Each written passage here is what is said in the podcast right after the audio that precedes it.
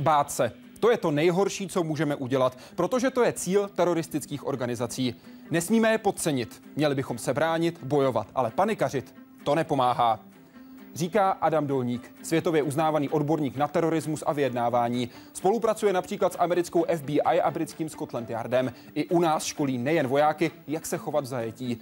Setkal se s bojovníky islámského státu, rodinami obětí i útočníků z Beslanu a také s jednotkami armády božího odporu, které nutí své dětské bojovníky, mimo jiné, zabít vlastní matku. O kom nevíme a přesto nás může ohrozit. Jak správně probíhá vyjednávání a jak mají evropské státy zvládnout případnou radikalizaci společnosti. Vítejte ve světě vědy a otázek současné společnosti. Začíná Hyde Park civilizace.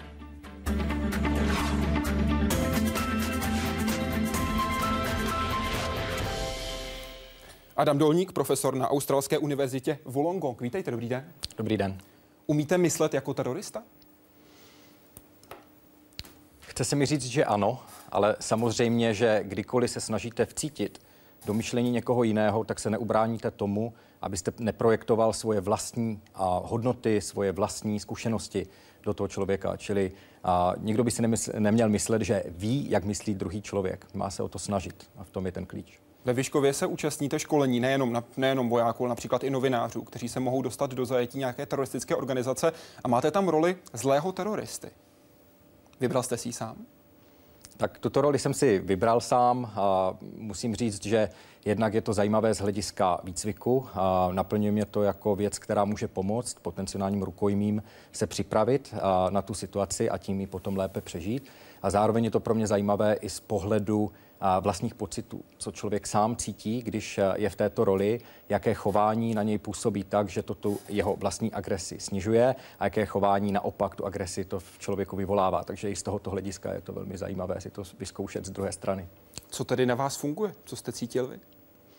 A samozřejmě, že funguje nejlépe emoce toho rukojmího, kdy ten rukojmí je schopen sám sebe nějakým způsobem zlič, zličtit, eh, personalizovat. Pokud se dozvím, vidím opravdu emoci u toho rukojmího, který eh, se loučí se svou rodinou a se svými dětmi velmi emotivně, tak eh, se mě to dotkne více než někdo, kdo se snaží za každou cenu se s vámi jenom přetlačovat a dělat, dělat hrdinu a, a tam, tam jak si ten vztah se mnou jako s teroristou moc snadno nenaváže. Vy jste v tomto výcvikovém programu nebyl jenom jako terorista, ale také jako jeden z unesených. Co jste si vyzkoušel na vlastní kůži? Je velmi dobré si vyzkoušet na vlastní kůži, jak reagujete pod extrémním tlakem a, tento výcvik je opravdu skvělý a do té role vás dostane. A já jsem eh, si vyzkoušel, že v situacích kritických dokážu vevnitř eh, nějak zachovat chladnou hlavu, nebo to aspoň tak vypadá na venek, i když vevnitř se třeba cítím strašně. A to, jak působíte na okolí, je klíčové samozřejmě, protože ty reakce potom těch, těch bojůvek, těch, těch zločinců na vás se řídí i vašimi vlastními reakcemi. Vy jste prožil waterboarding. Zlomil vás? A rozhodně, rozhodně. A musím říct, že si nedovedu představit, že by se na waterboarding někdo naučil um, tak, že mu to nebude nic dělat. A, takže skutečně z mého pohledu jedná se o formu mučení, a, která je velmi efektivní v tom z vás dostat klíčové informace. Ovšem problém je v tom, že pokud vy nevíte, co je pravda, tak na základě mučení dostanete pravdu, ale i spoustu jiných pravd. A když jste nejste schopen orientovat v tom, ke které té pravdě se přiklonit, tak potom vám v tom vznikne guláš a moc vám to nepomůže ve spravodajské práci. Osobně se setkáváte s teroristy. Do jakého rizika v takové situaci jdete? Jak se na setkání připravujete? Jaký jsou ti, s nimi se setkáváte? Je to otázka toho daného kontextu, kdy do toho jdete. Já se přiznám, že jsem opatrný a nemyslím si, že většina těch setkání byla nějak extrémně riziková. Je to všechno o tom, kdo vás představí, jak vás představí. Je to o sociálních sítích, řekněme, mezi lidmi. A pokud se vás postaví, postaví vlivný člověk a představí vás a, a te, ta teroristická organizace nebo ti zástupci vás skutečně přijmou na ten rozhovor, tak většinou se k vám chovají spíše hezky než, než špatně. A ta příprava na to a, samozřejmě vyžaduje spoustu času. Musíte si proklepnout člověka, se kterým budete mluvit, jestli ten člověk je nebo není důvěryhodný a jestli lidé, kteří zprostředkovali to setkání, jsou nebo nejsou důvěryhodní také. S jakými teroristickými organizacemi jejich zástupci jste se setkal? Uh, pakistánský Taliban, afgánský Taliban, um, armáda božího odporu, uh, revoluční jednotky uh, v Kolumbii, uh, FARC, a zástupci islámského státu a Jema a v Indonésii. Nikoli v Sýrii nebo Iráku? V Indonésii. Přiznám se, že na setkání v Iráku nebo v Sýrii s členy islámského státu bych nešel. Proč? Já myslím si, že to je příliš nebezpečné a, a že výsledek, který já bych mohl získat z takových a, rozhovorů, že si to riziko nezaslouží podstoupit. Čím se liší od toho, od té buňky, od těch jednotek, které jsou v Indonésii? I, I buňky, co jsou v Syrii a v Iráku, tak často jsou migranti nebo jsou to cizí zahraniční válečníci, kteří přišli z cizí země. Ti indonéští členové islámského státu, většina z nich má v Indonésii práci, normálně tam funguje a vždycky odjede na půl roku bojovat, potom se zase vrátí. Většinou i etnicky tyto skupiny mají tendenci držet pospolu, takže oni mají svůj vlastní kemp malajských a indonéských příslušníků islámského státu. Také je tam velká snaha té organizace rekrutovat nejen bojovat bojovníky, ale i širší rodiny, a lidi, kteří jsou lékaři nebo instalatéři, kteří něco umí. A islámský stát má i v Indonésii svoje vlastní kanceláře, které potom nabízí i granty a pomoc finanční na přesunutí celých rodin do takzvaného islámského státu v Syrii a v Iráku. Předpokládám, že když to víte vy, ví to i zpravodajské služby. Bez pochyby. Těm to nevadí? myslím si, že problém není o tom vědět nebo nevědět, jestli se někdy něco děje. A problém je v tom, že máte určité omezené zdroje a ten potenciální um, půl nebo potenciální množství těch rekrutů je tak veliké, že vy si můžete dovolit skutečně sledovat jenom ty nejintenzivnější hrozby a tady tu širší aktivitu okolo není úplně snadné sledovat. Dá se říct, kolik stojí sledování jednoho člověka, potažmo jedné buňky? Záleží na zemi a záleží, jak intenzivní to sledování je, ale eh, v kontextu třeba Londýna, kde existuje velmi vyvinutý systém eh, eh, CCTV kamer, a tak dál, kde, kde je jak to dělat a i poměrně levně, tak se bavíme zhruba o 10 tisíci dolarů na den. Takže je to, ta částka je skutečně zásadní a to je i důvod, proč a, například ti útočníci ze 7. července 2005, kteří se objevili a, a v periferii vyšetřování nebo zpravodajských aktivit ohledně operace Krevis, a tak a nebylo prostě dost peněz sledovat neustále dál. Ti lidé zmizeli z toho radaru zpravodajských služeb a znovu se objevili jako sebevražední útočníci v tom roce 2005. Islámský stát je od České republiky geograficky relativně daleko. Jak daleko je však od České republiky jeho ideologie? Jak blízko má k reálnému působení či akcím u nás? Jak by se měla k němu stavět česká vláda a její zahraniční politika? Já se přiznám, že v České republice nepůsobím už, už mnoho let, takže se na věci koukám spíše globálně. A v globálním měřítku ta islámská komunita v České republice není tak dominantní, není příliš veliká. Řekl bych, že je velmi umírněná a, a že nevidím tady nějaké radikalizované sítě lidí, kteří by vyloženě hrozili tím, že se připojí k islámskému státu. A zároveň na úrovni individuální to se nedá nikdy vyloučit, že budete mít jednoho nebo dva lidi, kteří nějakým způsobem se pro tu ideologii nebo pro tu akci, která ta ideologie nabízí, natchnou a budou jménem islámského státu někde e, nějak působit. Vy jste v rozhovoru pro českou televizi v lednu letošního roku řekl, cituji, teď jsou nějaké signály, že se islámský stát může snažit o otevřenou konfrontaci se Západem, která se bude odehrávat i na půdě těch západních států. Jak by taková konfrontace vypadala?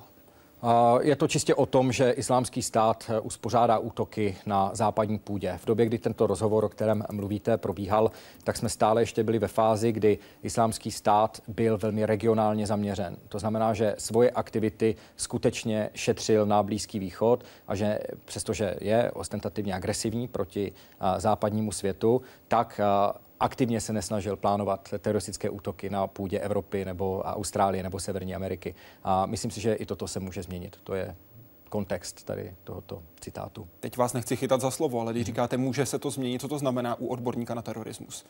A to znamená, že i islámský stát už začíná na jednotlivé útoky osamělých vlků ke kterým nemá nějakou zásadní vazbu, už se pomalu začíná přihlašovat k těm útokům a, a kapacitu na to, aby byli schopni něco zorganizovat, když zaútočí na západní půdě. Já si myslím, že, se to, že tomu se úplně nevyhneme, a, protože ta snaha o provokaci západních jednotek, aby, aby, aby zaútočili, aby šli tak, z, z, takzvaně s botami, s botami na zemi v Iráku a v Sýrii, což je to, co islámský stát od nich potřebuje, takže se to snaží vynutit. Zkoušel to popravou rukojmích, a tam to úplně nevyšlo. A dalším logickým krokem je potom útok na západní půdě, který by vyprovokoval tuto ozbrojenou reakci. Pokud k ní nedojde, pokud ta invaze západních států pozemní skutečně nenastane, co se stane s islámským státem?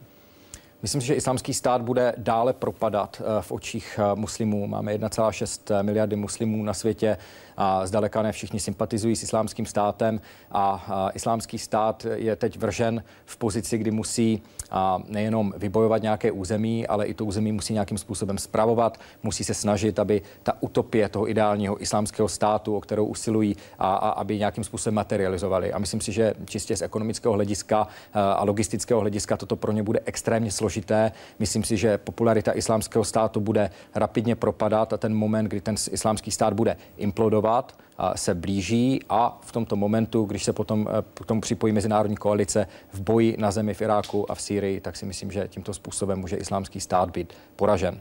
Jinými slovy, v tuto chvíli omezovat jeho potenciální rozpínání mm-hmm. a v okamžiku, kdy se zhroutí sám do sebe, protože budou třeba dál klesat ceny ropy, protože nebude co jíst, protože nebylo zase to obilí v těch válečných zónách, tak podpořit povstání proti vůdcům islámského státu? Tak bych to viděl po, podobně, jako to proběhlo v Anbaru během války v Iráku, kdy uh, se podařilo jak si využít nespokojenosti, nespokojenosti těch sunnických kmenů a podpořit tu rebelii proti Zarkávím a proti al v Iráku v té době velmi úspěšně. Takže bych to viděl podobně. Samozřejmě, že to není čistá, ideální a, a, podoba řešení, protože spousta lidí tam bude trpět v příštím roce, dvou letech, než ten islámský stát bude implodovat. Spousta lidí tam žije v katastrofálních podmínkách pod krutovládou islámského státu a pro nás z západu na to koukat a nedělat nic je samozřejmě stresující. Zvlášť v Americe ten tlak cítí velmi silně. Zlepší se to v okamžiku, kdy se zhroutí islámský stát a bude tam občanská válka? Já si myslím, že se to nezlepší. Já si myslím, že dlouhodobě, uh, dlouhodobě ta situace naopak během té války a té otevřené konfrontace bude naopak horší pro civilní populaci. Ale je otázka, jestli uh, přinesu to oběť, stojí za to, aby potom věci mohly vypadat lépe. Na druhou stranu bych uh, poražení islámského státu vojensky nepřeceňoval, a protože je to, terorismus máte tak trochu jako balon. Když někde zatlačíte, tak ten vzduch potom eh, je vytlačen někde jinde. Takže eh, ti eh, militanti a lidé, kteří jsou teď přirozeně jaksi vtaženi do toho islámského státu, tak si myslím, že se objeví zase někde jinde. Co všechno podle vašeho názoru změnilo 11. září? Taktika a provedení útoku, psychologické vnímání terorismu, postoj lidí? Je skvělá otázka. 11. září bylo zásadní, protože změnilo celou tu debatu o tom, zda by teroristické organizace měly nebo neměly zájem o tom zabít velké množství lidí. Dlouho se o tom spekulovalo. 11. září jasně ukázalo, že lze zabít téměř 3000 lidí a být za to oslavován. Takže to, to je, to je um, jeden aspekt. Uh, ta taktika nebyla inovativní v tom slova smyslu, eh, že použít letadlo, co by řízenou střelu, že by nad tím nikdo nepřemýšlel v minulosti. Já jsem ve výzkumu historických teroristických útoků našel 22 příkladů, kdy se toto dá najít, kdy podobný plán existoval, nebo minimálně o něm bylo mluveno. Několikrát to bylo i bylo několik pokusů toto učinit. Teď narážíte, ten... předpokládám, na let 8969. Ano, 8969. A to bylo 24. prosince 1994, tuším, a tam GIA, skupina v Alžírsku, měla ten plán zautočit s tím letadlem v Paříži. A to víme docela přesně. Ale e, těch podobných plánů existovalo víc, dokonce i v počítači. Ramzi Jusefa, který v roce 94 byl začen na Filipínách, byl plán použít malé letadlo, ve kterém budou výbušniny a zautočit na velitelství CIA v Langley a je spousta dalších podobných případů. Takže ta inovace nespočívala v té myšlence použít letadlo, ale spočívala v tom, jak jednoduše to bylo uděláno a to, že se podařilo synchronizovat takto úspěšně čtyři různé lety. Další aspekt, který si málo lidí uvědomuje, že ty nože, kteří měli ti ozbrojenci sebou, nemuseli složitě pašovat na palubu. A v té době bylo na domestickém letu v Americe a možno mít u sebe nůž, který bude mít a břitvu nebo tu, to ostří, které bude kratší než čtyři palce. Takže uh, ta hrozba těch únosů už po Lockerbie v roce 88 byla vnímána jako menší než hrozba výbuchu a bezpečnostní kontroly na letištích se začaly koncentrovat daleko víc na výbušniny, než na tu možnost, že by se někdo pokusil unést letadlo s nožem. Profesor Griffin, který bude hostem Hyde Parku civilizace příští týden, hovoří o 11. září jako o okamžiku, kdy se začala šířit, cituji jeho slova, emocionální pandémie. Pandémie vnímání toho, jak se proměnily pocity vůči terorismu. Vnímáte to stejně jako zlomový okamžik pro psychologické vnímání? Jednoznačně to vnímám jako moment, kdy vzrostl obrovským způsobem zájem vůbec o tento obor a o tuto problematiku. Dneska, když sledujete zprávy, tak můžete strávit 24 hodin každý den tím, že sledujete jenom, co se stalo v oboru terorismu za posledních 24 hodin. Takže jsme, jsme doslova zahlceni zprávami, které se týkají terorismu a 11. září s tím jednoznačně souvisí. Jen v angličtině je nová kniha o terorismu napsaná od 11. září každých 6 hodin, takže jsme skutečně zavaleni těmi informacemi a vnímáme to jako daleko intimnější hrozbu v našich životech, než tomu bylo před 11. zářím. Zároveň stále ještě platí, že statisticky ta hrozba Eh, že někdo z nás zemře v teroristickém útoku, je extrémně malá. Ve Spojených státech máte daleko větší šanci, že vás zabije, že vás zabije blesk nebo dokonce i sousedův pes, než že vás zabije terorista. Ale prostě ta taktika funguje tak, že má vytvořit paniku a bohužel ta taktika je úspěšná. Je pravdou, že před 11. září byla jenom jedna studie, která se týkala al kaidy Není to pravda, byly, byly dvě, dva články. Co se týká tedy dvou hlavních časopisů v tomto oboru, Studies in Conflict and Terrorism and Terrorism and Political Violence, tak téměř všechny studie byly o irské republikánské armádě a velmi málo toho bylo o al qaidě ale tam těch důvodů je několik. Jeden z nich je, že studovat irskou republikánskou armádu bylo poměrně jednoduché. Pokud pijete Guinness a jste ochoten jak si sedět do ranních hodin s lidmi z IRA, tak oni vám ničím nehrozili a byli velmi ochotní s vámi mluvit. Zmínil jste roli médií. Charlie Hebdo a obrovská role médií a samozřejmě Evropanů, kteří, dalo by se říct, živém přenosu sledovali to, co se v Paříži dělo. Vy jste po těchto útocích v březnu letošního roku pro Český rozhlas řekl, po útocích, co byly v Paříži, ta reakce byla velmi emocionální a velmi přehnaná a docela mě to vyděsilo. U koho? Viděl, viděl mě to z pohledu Evropy. Já jsem vždycky vnímal, protože jsem působil dlouhou dobu ve Spojených státech, potom v Singapuru, potom v Austrálii, vždycky jsem vnímal Evropu jako um, historicky zkušenější s terorismem, jako uh, méně, že tam existuje menší pravděpodobnost, že Evropa bude reagovat nějak přehnaně emocionálně na útok, který zabije poměrně malý počet lidí a není tak dramatický, aby změnil prostě povahu Evropy a toho, jak Evropa funguje, a tak mě poměrně překvapilo, když potom lidé se bavili o tom, jestli se má zrušit Schengen a jak těmto útokům zabránit. A ta reakce byla podle mě prostě přehnaně emocionální a, a pokud přijmeme, že velkou součástí boje proti terorismu je schopnost jak si odolat tady tomu emocionálnímu nátlaku, tak si myslím, že jsme ukázali, že jsme slabší, než jsem si myslel, že Evropa je. A co média? Zvládla tu situaci nebo selhala? Média se na tento konkrétní útok navázala velmi intenzivně, protože to byl útok na média a spousta lidí v médiích se dokázala jak si identifikovat více s těmi obětmi, než třeba s obětmi jiných útoků a i proto uh, si myslím, že ta mediální, uh, to mediální krytí toho útoku bylo uh, daleko rozšířenější, než bylo třeba. Samozřejmě se to ale i týkalo otázky uh, svobody slova, která i pro média uh, je velmi, velmi intimní, takže, takže mě to nepřekvapilo. Předpokládám, že podobný postoj tedy budete mít například k útoku na bostonský maraton. Jednoznačně, jednoznačně. Bostonský maraton, zemřeli tam tři lidé, nebylo to další 11. září a reagovat, jako že to je další 11. září, a by byla obrovská chyba. Bohužel eh, v některých, eh, řekněme na východním pobřeží minimálně, ty reakce byly dost podobné. Web. Ptá se Tomáš Svoboda. Dvě české ženy byly před časem uneseny v Pákistánu. Sledoval jste okolnosti tohoto případu? Pokud ano, jak vyhodnotíte jejich cestu a poté reakce české společnosti po jejich návratu? Já o tomto případu mluvit e, nechci, já mám proto osobní důvody. Jediné, co k tomu řeknu, je, že jsem e, z návratu obou dívek měl obrovskou radost. 745 dní v zajetí je velice dlouhá doba. Myslím si, že tak jako to bývá u ostatních rukojmích, teď nastává fáze reintegrace, která je nesmírně náročná a, a já strašně moc přeji jak dívkám, tak rodinám, aby toto období přežili, jak nejlépe to půjde. Teď odstupme od tohoto konkrétního případu, protože ani jsem nečekal, že byste k tomu dodával podrobnosti. To by z vaší strany bylo neprofesionální. Přesně tak. Jak se má chovat okolí k lidem, kteří projdou něčím takovýmto?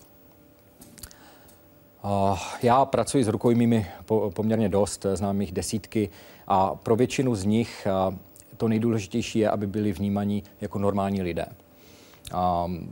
Pro rukojmího, aby se jak si dostal zpátky do normálního života, tak je klíčové, aby to, že je bývalý rukojmí, nebyl, nebyla jeho identita.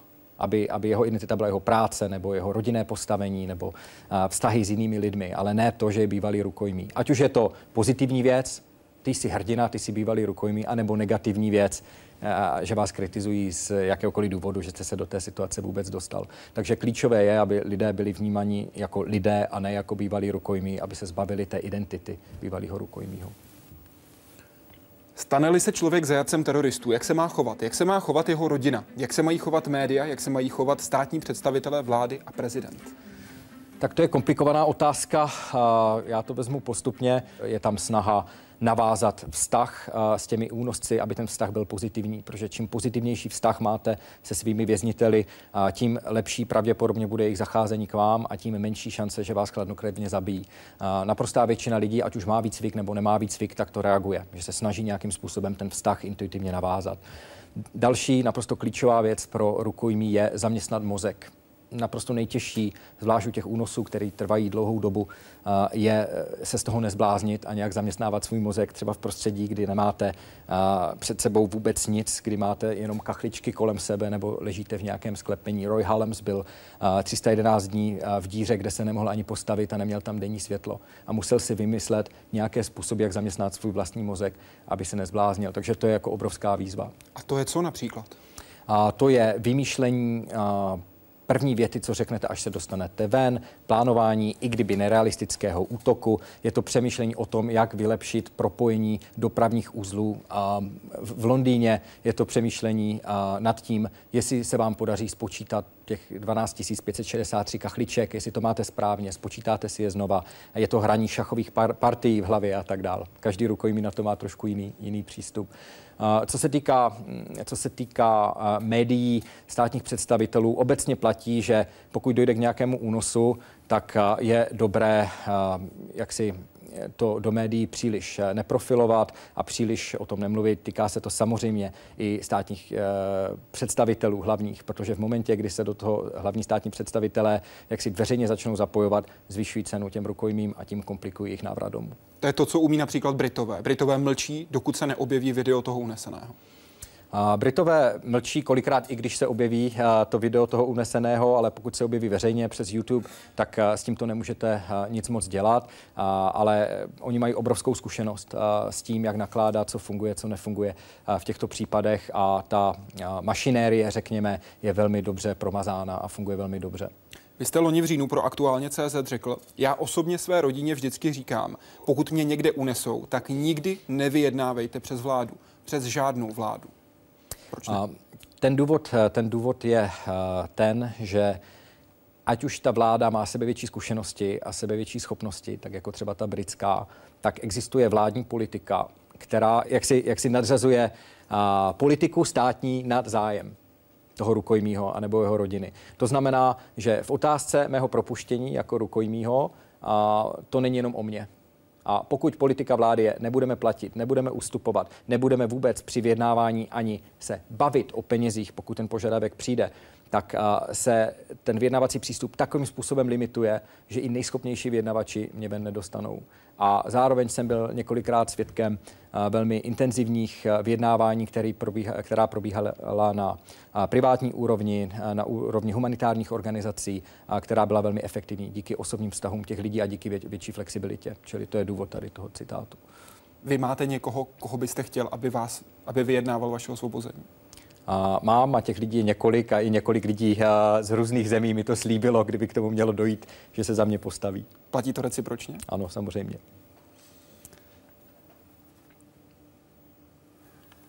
Jdeme na web.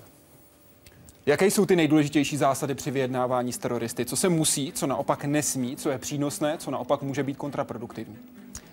Zásady při tom vyjednávání je navázat komunikaci, komunikaci udržet na neagresivní úrovni, a maximálně se snažit o empatii, snažit se o pochopení té druhé strany v tom, jak se cítí, v co věří, jak ospravedlňuje to, co dělá a tak dál. Klíčem je nesnažit se příliš rychle změnit to, co ten člověk si myslí nebo jak, jak pracuje. Musíte velmi trpělivě si vytvořit určitý vztah, musíte se dostat do role, kdy jste vnímán tím teroristou nebo tím únoscem jako někdo, kdo jej nehodnotí a kdo se skutečně snaží pomoct, kdo se skutečně snaží mu porozumět. A to je základ. V pozadí je takzvaný trouhelník, připravený pro vyjednávání. Kdo je na těch vrcholech? Tak to funguje především v těch barikádových situacích, eh, které se odehrávají na území, kde máte nějakou kontrolu nad tím, co se tam děje a máte možnost eh, nějaké záchranné operace.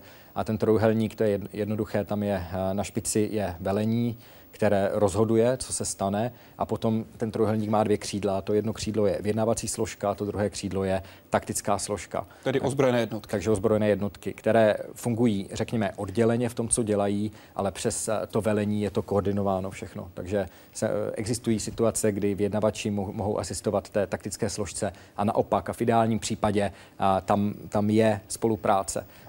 Někdy se stává, že lidé říkají, nemůžeme vyjednávat, musíme jít dovnitř s ozbrojenou akcí, a, ale tak to nefunguje, protože a, i vyjednavači získávají informace, získávají čas, a, který pomáhá taktické složce připravit ten útok tak, aby oni sami u toho byli co nejméně ohrožení. Takže jako v moderních policejních složkách ty vztahy jsou čím dál tím lepší mezi oběma složkami a navzájem je tam respekt. Platí navíc, že nejvíc rukojmích zemře během osvobozovacích akcí. Jednoznačně ano. Jedno z těch křídel jsou vyjednavači. Kdo tvoří tu skupinu vyjednavačů? To se liší země od země. Vyjednavači jsou ve směs eh, trénování tak, aby eh, pracovali v týmech. V tom týmu jsou různé role a důležité je to, že ten, ta jednička nebo ten člověk, který mluví na tom telefonu nebo skrz ty dveře s tím, s tím subjektem, tak eh, že to, to, je, to jsou prostě ústa celé té buňky. To neznamená, že ten člověk je ten hlavní a ti ostatní eh, jsou nějaký podpůrný personál. V ideálním případě ta buňka 4 až 5 lidí by měla synchronně fungovat tak, aby, aby informace byli na svém místě, kdy, když budou zapotřebí, aby nové čerstvé myšlenky, které se dají do toho vyjednávání zapojit, aby, aby kolektivně jaksi se dostali k těm ústům té buňky včas a ve, ve správný moment. Takže budete mít člověka, který je na tom telefonu a vyjednává, k němu budete mít kouče nebo člověka, který se na tu konverzaci kouká trošku z vrchu a který potom filtruje jakékoliv další informace přímo k té, k té jedničce, tak jak je to zapotřebí. Potom máte trojku, která zaznamenává ten, ten proces, co kdy bylo řečeno a tak dál, a která komunikuje potom s velením a s lidmi, kteří jsou mimo tu buňku. A potom máte čtverku, která na papíry nebo na jiné e, audiovizuální pomůcky zaznamenává klíčové informace, které tam jsou. To znamená informace o tom subjektu, jak se jmenují jeho děti, kam chodil do školy, informace o tom, jestli byl nějaký požadavek, jak se ty požadavky vyvíjí, jestli je nějaký deadline a, a tak dál.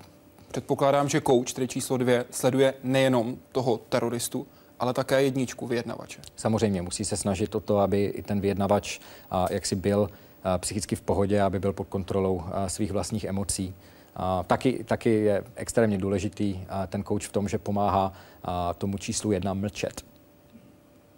Tedy ho drží, aby nepřekročil v uvozovkách Rubikon. A to není ani tak o tom Rubikonu, je to spíš o tom, že jeden z nejsilnějších nástrojů aktivního naslouchání je kolikrát ticho, kterou donutíte tu druhou stranu to ticho nějak vyplnit. A to je velmi těžké toto dělat, když jste uprostřed té bitvy a je to o 90% snažší, když máte někoho, kdo není v té konverzaci přímo zaangažován, kdo vám může říct stop. Je vhodné, aby na téhle pozici byl psycholog? Kromě Izraelců neznám žádnou moderní složku, která by měla psychologa v roli prvního nebo druhého vyjednavače.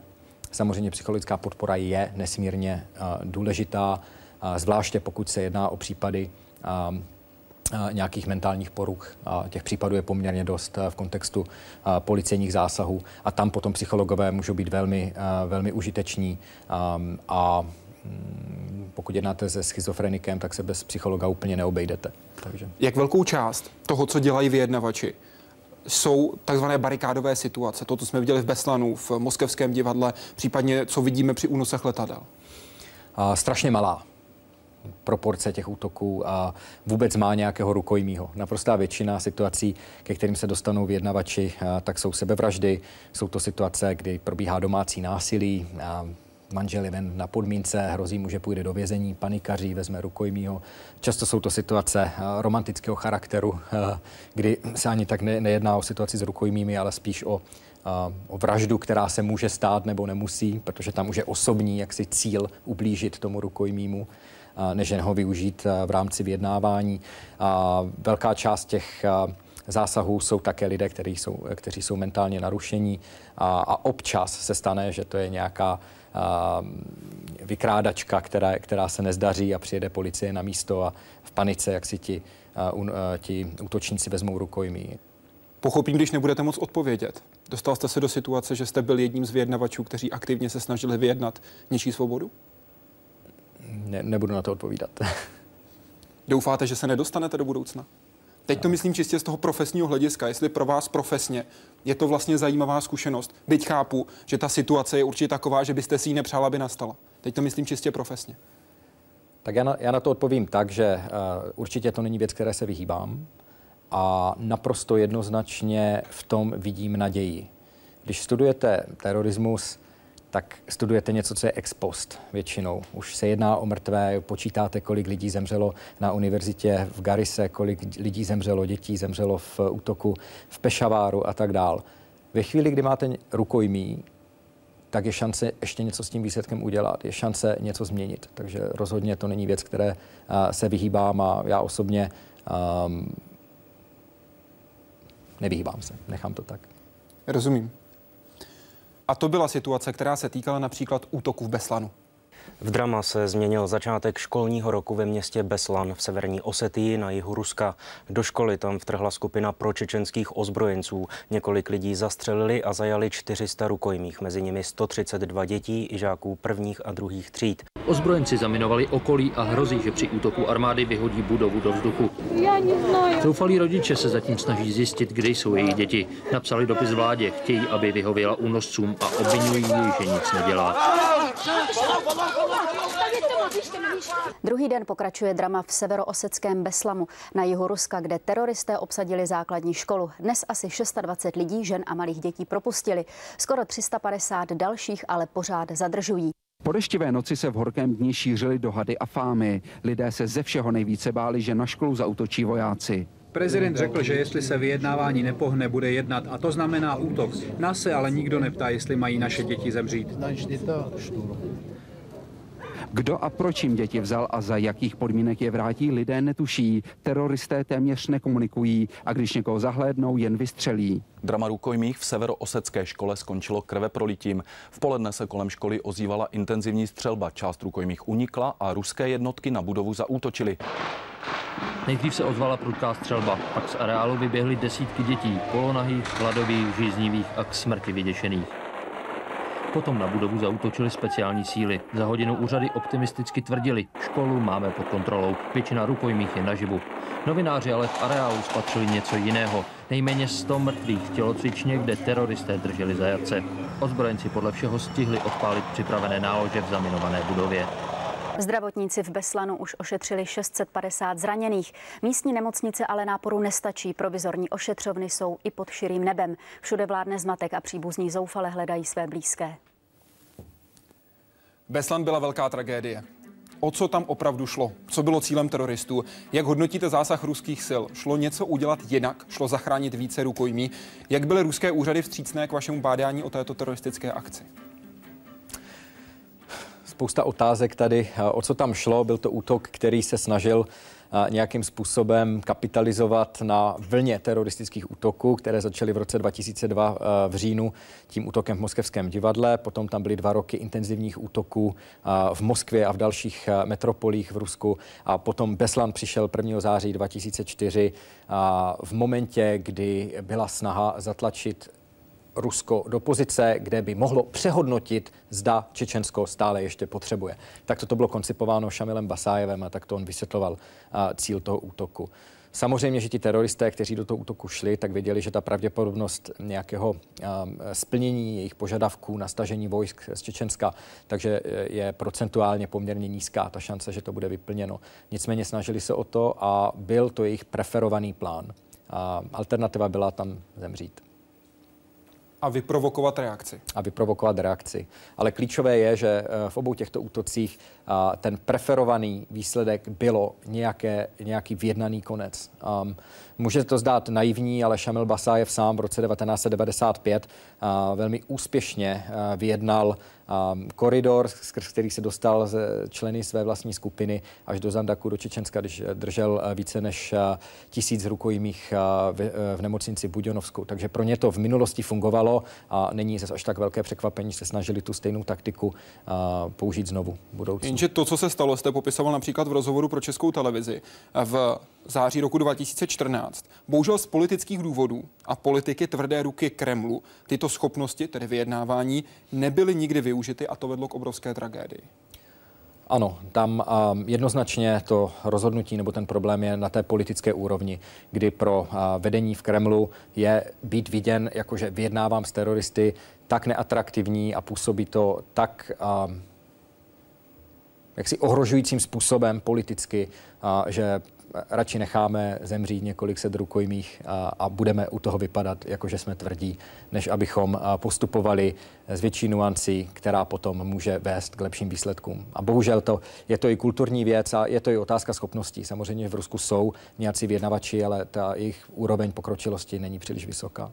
Vy sám ve své práci Negotiating Hostage Crisis with the New Terrorists píšete, byla to zdaleka nejsložitější situace, jakou speciální jednotky kdekoliv na světě zažili. Máte situaci, kde tam je 127 eh, výbušných zařízení mezi více jak 12 rukojmích, ne všichni jsou držení ve stejném místě. Máte tam 50 až 70 teroristů, většina z nich, jak si už zažila bitvu, už zabili lidi v minulosti, umí zacházet se zbraněmi.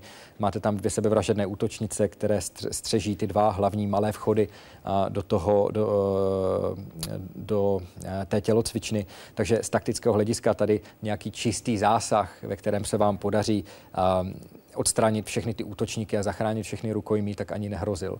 A byla by to minimálně otázka x týdnů příprav než by nějaký aspoň minimálně úspěšný zásah mohl být aktivován. Teroristé měli seznam dětí do sedmi let.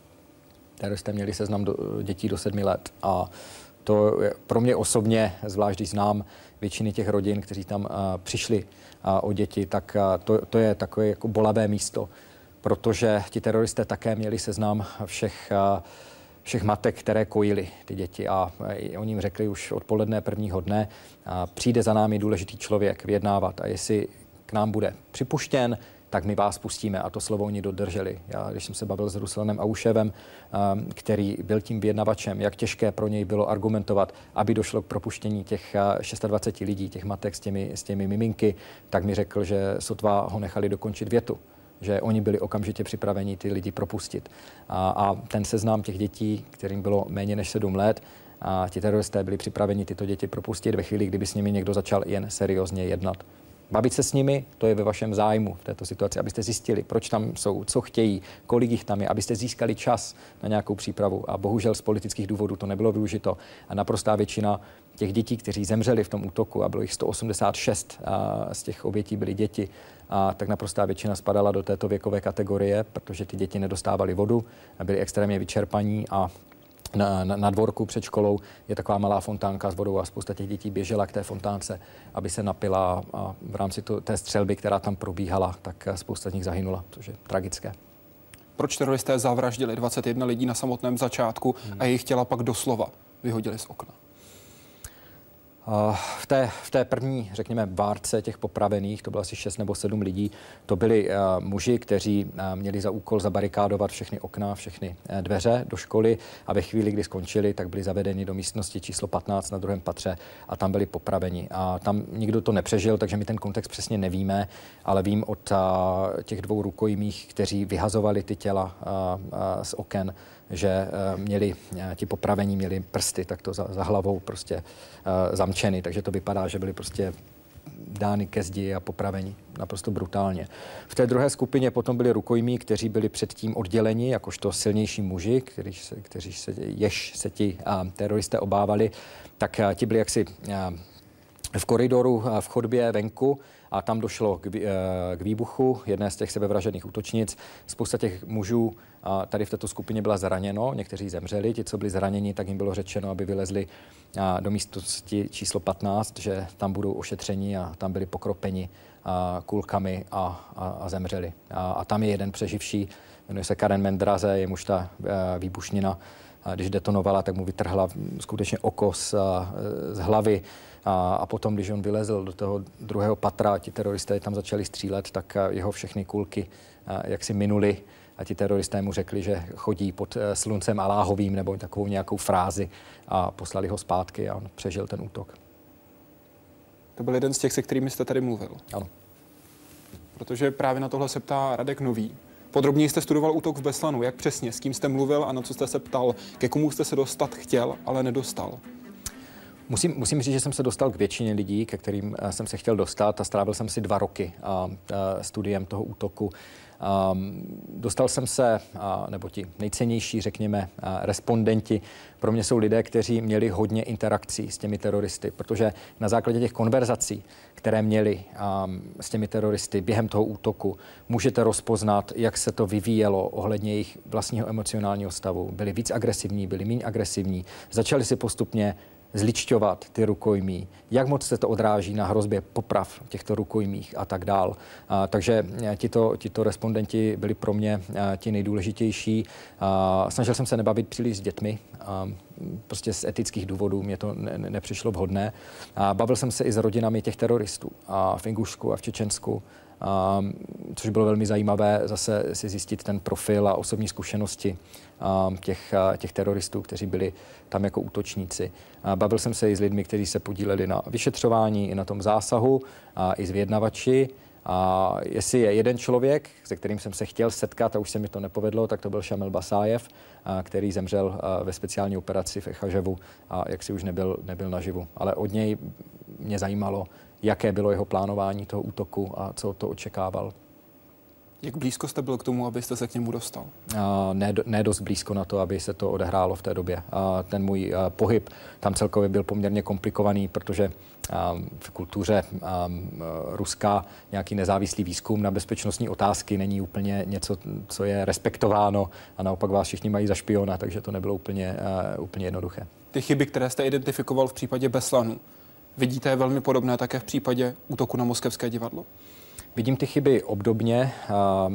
V tom moskevském divadle těch chyb snad bylo ještě víc, protože v tom moskevském divadle, na rozdíl od Beslanu, nedocházelo k popravám rukojmích. Tam zemřeli tři lidé, kteří přišli během toho útoku zvenku, za záhadných okolností se dostali skrz ten uh, perimetr a dostali se dovnitř a byli popraveni jako špioni. Což uh, jaksi vražda je vražda na etické nebo na právní úrovni, ale z hlediska analýzy hrozeb těm jednotlivým rukojmím vám to říká hodně o tom, je, zda všichni rukojmí mají stejnou hrozbu toho, že budou popraveni. A ta odpověď je ne. A, takže v moskevském divadle nedocházelo k popravám rukojmích, byl tam poměrně silný stokholmský syndrom, a, ti teroristé si humanizovali ty, ty rukojmí docela intenzivně, probíhaly tam naprosto fascinující konverzace a, mezi nimi. A, a zvláště u moskevského divadla mám a, ten můj optimismus, že se dal ten útok vyřešit a, vyjednáváním, a, tak, aby naprostá většina těch lidí přežila, a, tak a, tam mám ten optimismus velik, e, větší než u Beslanu. Vy ve svých pracech také zdůrazňujete to, že po té, co se rozhodly ruské síly zasáhnout a pustili plyn do prostoru toho divadla, tak teroristé nevraždili. Byť věděli, že ten útok přijde. Ano. Nevraždili, protože neměli za úkol vraždit rukojmí. Prostě bylo naprosto jednoznačně dáno, že nemají vraždit rukojmí. A to ta situace je potom jiná a v kontextu Beslanu, kdy ta poprava, jak jsme se bavili, těch, těch 21 mužů, ta nebyla ničím podmíněna. Tam nedošlo k tomu, že byl dán nějaký požadavek a pokud nebude splněn v určitou dobu, někoho popravíme. Ti lidé prostě byli popraveni jenom, aby na začátku ukázali uh, vážnost situace. Propustili jsme každého, koho jsme propustit mohli. Co se stane teď, záleží na ruském vedení a na tom, jaké dohody dosáhne s naším vedením. To byla jedna z posledních informací, která odešla od teroristů, kteří byli v moskevském divadle. Ano. Tohle je podle vás jeden z těch důvodů, proč by potenciální vyjednávání uspělo? Já, by, já, já spíš eh, tento citát mě přijde zajímavý v tom kontextu, že ti eh, teroristé adaptují podobnou strukturu vyjednavací jako, jako policejní složky a že je tam snaha jak si oddělit sebe, co by taktického týmu, který drží rukojmí, od toho, kdo rozhoduje. A je tam, je tam ta snaha jak si sám sebe oddělit a získat tím výhodu. Kdo je Abdul Aziz Al-Mukrin? Abdul Aziz Al-Mukrin eh, byl pozdní vůdce Al-Kaidy v Saudské Arábii, jak se ta organizace tenkrát jmenovala. Dneska se jmenuje po, to, co, po tom, co se sloučila s Al-Qaidou v Jemenu, Al-Qaida na arabském polostrově. Abdulaziz al-Mukrin bojoval v Afghánistánu, jeden ze zakladajících členů Al-Kaidy a poté, co došlo ke ztrátě výcvikových táborů Al-Kaidy v Afghánistánu po invazi, tak se snažil přesunout jak si ty výcvikové znalosti a materiály na, na internet. A součástí toho byl takzvaný Camp Al-Batar, což je, je takový virtuální výcvikový tábor.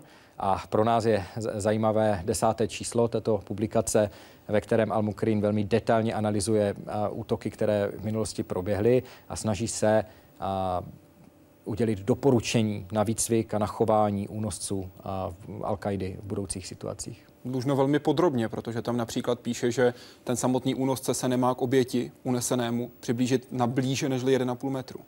Oni se věnují eh, extrémně eh, tomu, aby nedošlo jaksi k, tomu stokholmskému syndromu nebo k té humanizaci, která by jim sní, uh, snížila jejich uh, vlastní kapacitu ty rukojmí popravovat, když se k tomu rozhodnou. Takže tam není jenom to, že nemají chodit na vzdálenost uh, menší než metr a půl, zároveň tam hovoří o tom, že je třeba, aby ti rukojmí měli zavázané oči, aby ti únosci vždycky měli masky, protože když nevidíte ty mimické svaly, už to mezi vámi dělá tu bariéru. A také mluví o tom, že je třeba, aby strážci těch rukojmích, aby rotovali, aby nezůstali u jednoho rukojmího příliš dlouho, aby tam se nemohla nějaká konverzace rozvinout. Takže ta snaha je tam veliká, jak si si zachovat tu schopnost toho odličtění těch obětí.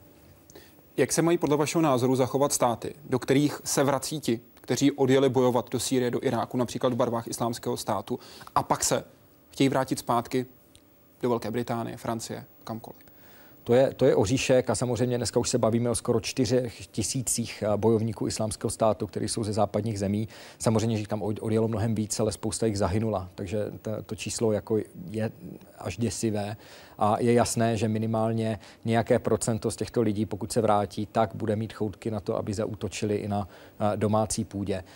Já bych byl velmi opatrný v tom, jak rozlišují tu hrozbu. Budou lidé, kteří sami budou zklamaní ze své zkušenosti s islámským státem, která je nenaplnila, měli romantickou představu, byli zklamaní z toho, že všechny ty ideály, které, nomin, které nominálně a, islámský stát propaguje, tak prostě v praxi nedodržuje. Bude spousta zklamaných a myslím, že je velmi důležité dát příležitost těmto zklamaným, aby jejich hlas byl slyšen, zvlášť v programech, který se nějakým způsobem snaží eh, zabránit další radikalizaci mladších členů. A tam je klíčem to, aby ten romantismus toho boje byl atakován. Daleko víc než ta ideologie. Ta ideologie je atraktivní na nějaké úrovni, ale ten romantismus, podobně jako to mají mladí lidé, kteří v Severní Americe ve velkých městech se přidružují k různým pouličním gangům, je to daleko víc o tom boji, o té sounáležitosti s nějakou skupinou, o pocitu moci, než o nějaké ideologii. Takže to si myslím, že je klíčové toto využít a ne plošně všechny kriminalizovat, kdo se vrátí. Jakou knihu si nejčastěji kupují před odjezdem? tak ty knihy jsou dvě, podle statistik Amazon.com, což je hlavní prodejce knih uh, online. Tak jsou to knihy Islam for Dummies a Koran for Dummies. To znamená, že je tam snaha jaksi porozumět tomu náboženství na nějaké velmi povrchní úrovni předtím, než jedou do Sýrie nebo do Iráku bojovat, ale že hlubokou znalost toho náboženství, s tím se setkáváme u těch zahraničních bojovníků spíše po zřídku, než že by to bylo pravidlo v překladu tedy knihy Islám pro hlupáky nebo Islám pro neinformované. Ano, ano, je to taková série, kde téměř na kterékoliv téma můžete dostat e, velmi, velmi rychlé představení tomu tématu, aniž byste se mu musel nějak dohloubky věnovat. Pracujete mimo jiné pro FBI. Co pro ně děláte? A já jsem jak poradce na vyjednávání s teroristy a, a v této kapacitě pomáhám výcviku i věcem, které jsou zapotřebí v tomto kontextu pochopím, pokud neodpovíte. S kým dalším takto spolupracujete na té mezinárodní scéně? Um, dá se říct, že eh, co se týká těch uh, západních eh, týmů a těch týmů je asi 20. Uh, bohužel vyjednávání v tomto kontextu není úplně rozšířená věc, takže asi 20 států to dělá na, na dobré úrovni a dělal jsem kurzy pro všechny z nich, kte, kteří měli kapacitu si to zařídit po jazykové stránce. Bohužel nemluvím francouzsky uh, a tam to úplně nefunguje, ale, ale pro většinu z nich už jsem v tomto kontextu pracoval. Pracuji také pro OSN OSN, které má program uh, pod oddělením na bezpečnost, program na záchranu rukojmích. pokud náhodou dojde k unesení zaměstnance OSN, tak jak je to třeba řešit. Takže a, tam také cvičím jako instruktor a vyjednavače. Vy mluvíte česky a anglicky? Česky, anglicky, rusky. A to jsou mé funkční jazyky. Pak to, trošku od pár dalších jazyků, ale na žádné funkční úrovni. Umíte je tak, abyste se domluvil třeba s kmenovými vůdci? A myslíte ty jiné jazyky? Ano. Ne. Ne, ale ze zkušenosti můžu říct, že tak dejme tomu taková ta islámská arabština je, je velmi užitečná. Už jenom když můžete říct ty klíčová slova, klíčové pozdravy, prostě buduje to ten most mezi vámi a tou druhou stranou. A je pravda, že i mezi muslimy je spousta lidí, kteří arabsky nemluví, ale umí tyto základní fráze. A je to, je to taková ta věc, která pomáhá i muslimům z různých konců světa, jak si, si říkat bratře velmi rychle. Tyto programy absolvovali i čeští odborníci? Programy na výcvik? Pod, pod mým vedením ne. Která teroristická organizace bude, řekněme, za 10 nebo 20 let velmi nebezpečná a v úvozovkách známa a v současnosti o ní moc nevíme? 10 a 20 let je strašně dlouhá doba dopředu a přiznám se, že si netroufnu toto odhadnout a musím říct, že eh, i v tomto oboru sebekriticky, že jsme totálně zklamali v jakékoliv schopnosti eh, cokoliv předpovědět. A kolik lidí předpovědělo konec Al-Kaidy? Už je to skutečně konec Al-Kaidy? Al-Qaida jako taková je vyřízená.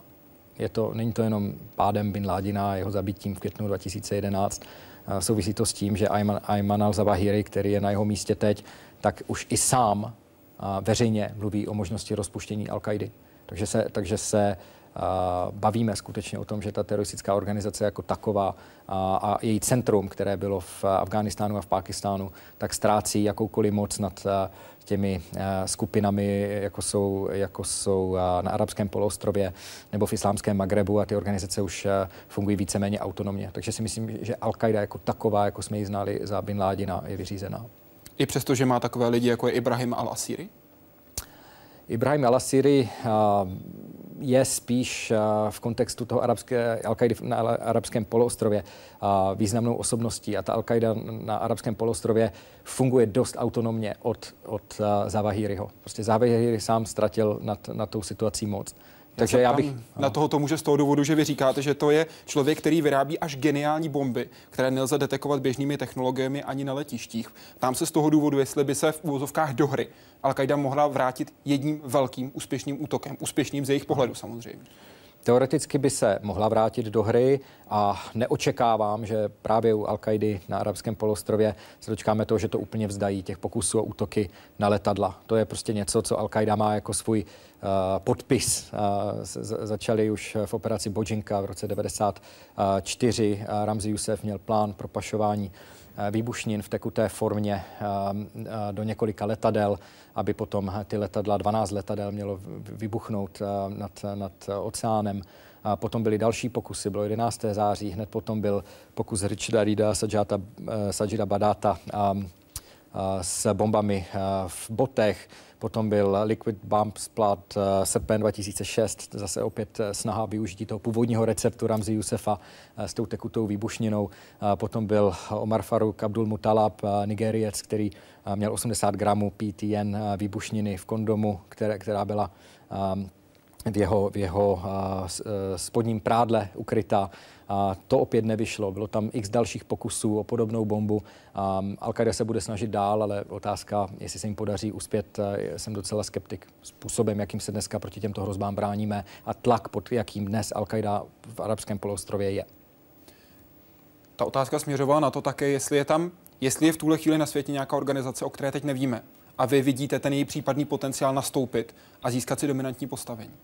Myslím si, že pokud bude takováto dominantní organizace za 20 let, tak ta organizace teprve vznikne a vznikne jako offshoot nebo jako, jako součást nebo jako zbytek tady těch organizací, jako je islámský stát. Takže nevidím nikoho jako kandidáta, kdo by momentálně existoval a, a prostě uvidíme, jak toto se vyvine. Ale opět musím poukázat na to, že predikce jaksi není silnou stránkou tohoto oboru. Islámský stát na největší konferenci v Izraeli, kde také přednáším každý rok, tak jenom rok předtím, než islámský stát se stal takovou obrovskou, řekněme, mocností v oboru terorismu, o ní nikdo nemluvil. Jenom rok předtím. Tak to je povážení. Jedna věc, kterou bychom si měli o terorismu pamatovat. Je to o provokaci. Tedy nenechme se vyprovokovat. Nenechme se vyprovokovat k tomu, abychom zahodili náš způsob života, to, jak jsme nebo nejsme ochotní jednat, abychom zahodili své hodnoty. Teroristé mají velmi omezenou schopnost změnit cokoliv, pokud my je nenecháme svou vlastní reakci. Říká Adam Dolník. Děkuji, že jste byl hostem Hyde Parku Civilizace. Děkuji za pozvání. A děkuji, že jste vy byli dnes Hyde Parkem Civilizace. Dejte nám vědět, jak se vám dnešní rozhovor líbil na webu www.hydeparkcivilizace.cz nebo na naší facebookové stránce. Teď vám přeji hezký večer.